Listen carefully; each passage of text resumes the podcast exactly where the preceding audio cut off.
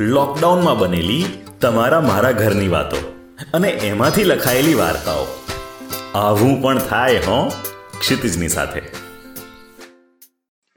Episode ત્રીજો. પાપા કહેતે हैं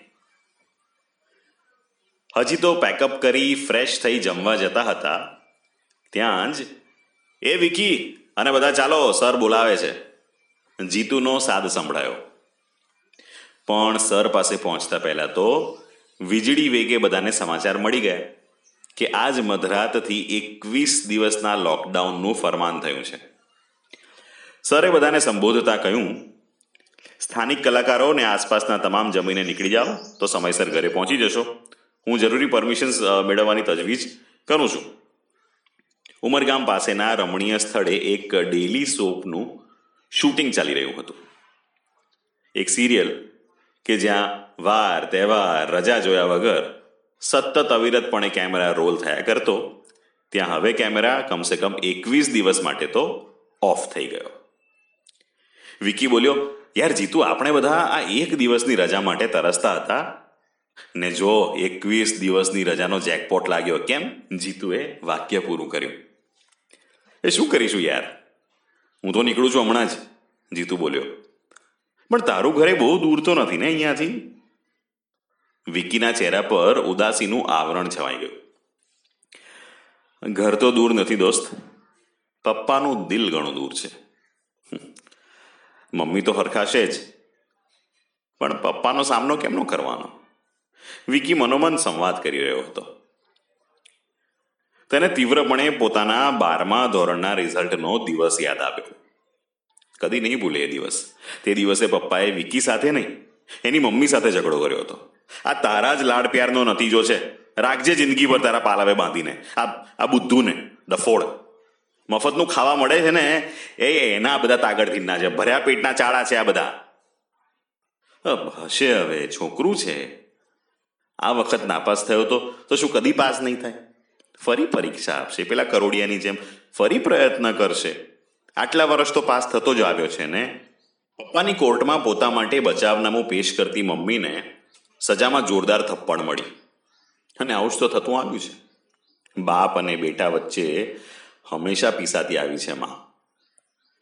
આરોપી એવા વિકીએ સજા રૂપે સ્વીકાર્યો સ્વયંનો ગૃહ ત્યાગ. સર, આ સેટ પર પડી છે તે સાયકલ લઈ જઈ શકું? હું પાછી લઈ આવીશ. સરે હકારમાં માથું હલાવ્યું ને વિકીના પગ પેડલ ઉપર ગોઠવાઈ ગયા. સાયકલ વતન તરફ આગળ ધપતી હતી ને મન ભૂતકાળમાં પાછળ. જ્યારે જ્યારે સ્કૂલનું રિઝલ્ટ આવતું, પપ્પાનું એક જ ધ્રુવ વાક્ય રહેતું. આ તું શું ઉકાળવાનો જીવનમાં? કથીર પાક્યો છે, કથીર. વિકી ધૂંધવાઈ ઉઠતો. તેની આંખની ગુસ્સાની અગ્નિને મમ્મીની હેતાળ નજર ઠારી દેતી. બેટા તારા ભલા માટે જ કહે છે ને? તું બસ બસ જીવનમાં કંઈક કરીને બતાવજે, હા દીકરા? મમ્મીના હેતના હલેશે જ તેની જીવન નૈયા આજ સુધી ગમે તેવી આંધીમાં પણ ટકી રહી હતી. ઘરનો દરવાજો ખુલતા જ વિકી બેટા, તું? સારું થયું, તું પાછો આવી ગયો. જોને બેટા, બહાર તો મને તારી ખૂબ ચિંતા થતી હતી. કહેતા કહેતા મમ્મી રડી પડ્યા. વિકીનું ઘર એટલું મોટું નહોતું કે આંગણે આવેલી વ્યક્તિનો અણસાર બીજી રૂમમાં ન આવે. પણ પપ્પા તો બહાર ન જ નીકળ્યા. બીજા દિવસથી એક રિયાલિટી ટીવી શોની જેમ એકવીસ દિવસના લોકડાઉનની થઈ શરૂઆત. કોઈ જ પ્રવૃત્તિ વિનાનું જીવન. શું કરવું આખો દિવસ? ટીવીનો કબજો તો સવારથી પપ્પા લઈ લેતા. આખરે વિકીએ અહીંથી મુંબઈ ગયા પછીના પોતાના સંઘર્ષ અને મુસીબતોને ડાયરી રૂપે લખવા માંડ્યા.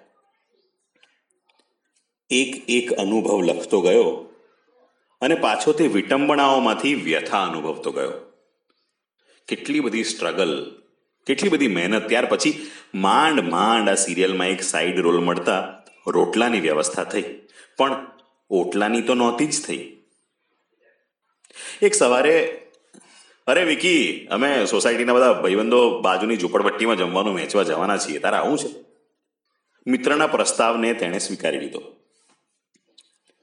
વિકીને સવાર સવારમાં તેની રૂમમાં ન જોતા સુમિતભાઈ, વિકીના પપ્પા અનાયાસે તેની રૂમમાં જઈ ચડ્યા. સવાર સવારમાં ક્યાં ગયો હશે?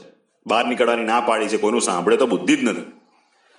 આવું વિચારતા હતા ત્યાં ટેબલ પર પડેલી ડાયરી એના ઉપર એમની પડી આંખો. ડાયરી જેમ જેમ વાંચતા ગયા, તેમ તેમ તેમની આંખે આંસુના તોરણ બંધાતા ગયા. હૃદય દ્રવી ઉઠ્યું. આખરે હતું તો બાપનું દિલને. સ્વગત બોલ્યા, મારા હોવા છતાં તું દર દર ભટક્યો. વિકી?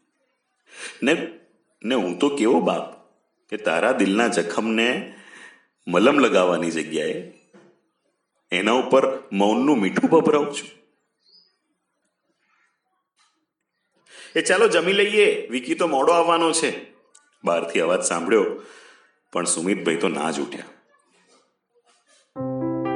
જમવાના સમયે પપ્પાને ડાઇનિંગ ટેબલ ઉપર બેઠેલા જોઈને પોતાની રૂમ તરફ સરકવા જતા વિક્કીને પપ્પાએ વર્ષો પછી હેતથી બોલાવ્યો. બેટા વિકી આવ, સાથે જમીએ. સીમાબેન આંસુ છુપાવતા પીરસવા લાગ્યા. ત્યાં તો સુમિતભાઈ બોલ્યા, બેટા, સૌથી મોટી અનુભવોની પાઠશાળામાં તું પીએચડી કરીને આવ્યો છું. મને તારી ઉપર, તારી મહેનત ઉપર તારી ખુદદારી ઉપર ગર્વ છે. વિકીની અંદર ચાલી રહેલી લાગણીઓની સુનામી છેવટે આંખોથી છલકાઈ ગઈ. પપ્પાના આ શબ્દો પપ્પા તરફની તમામ નફરતને ક્વોરન્ટાઇન કરવા માટે પર્યાપ્ત હતા. બાપનો કડપ ઓગળી જતા રહ્યો માત્ર પિતા પુત્રનો નિર્મળ પ્રેમ.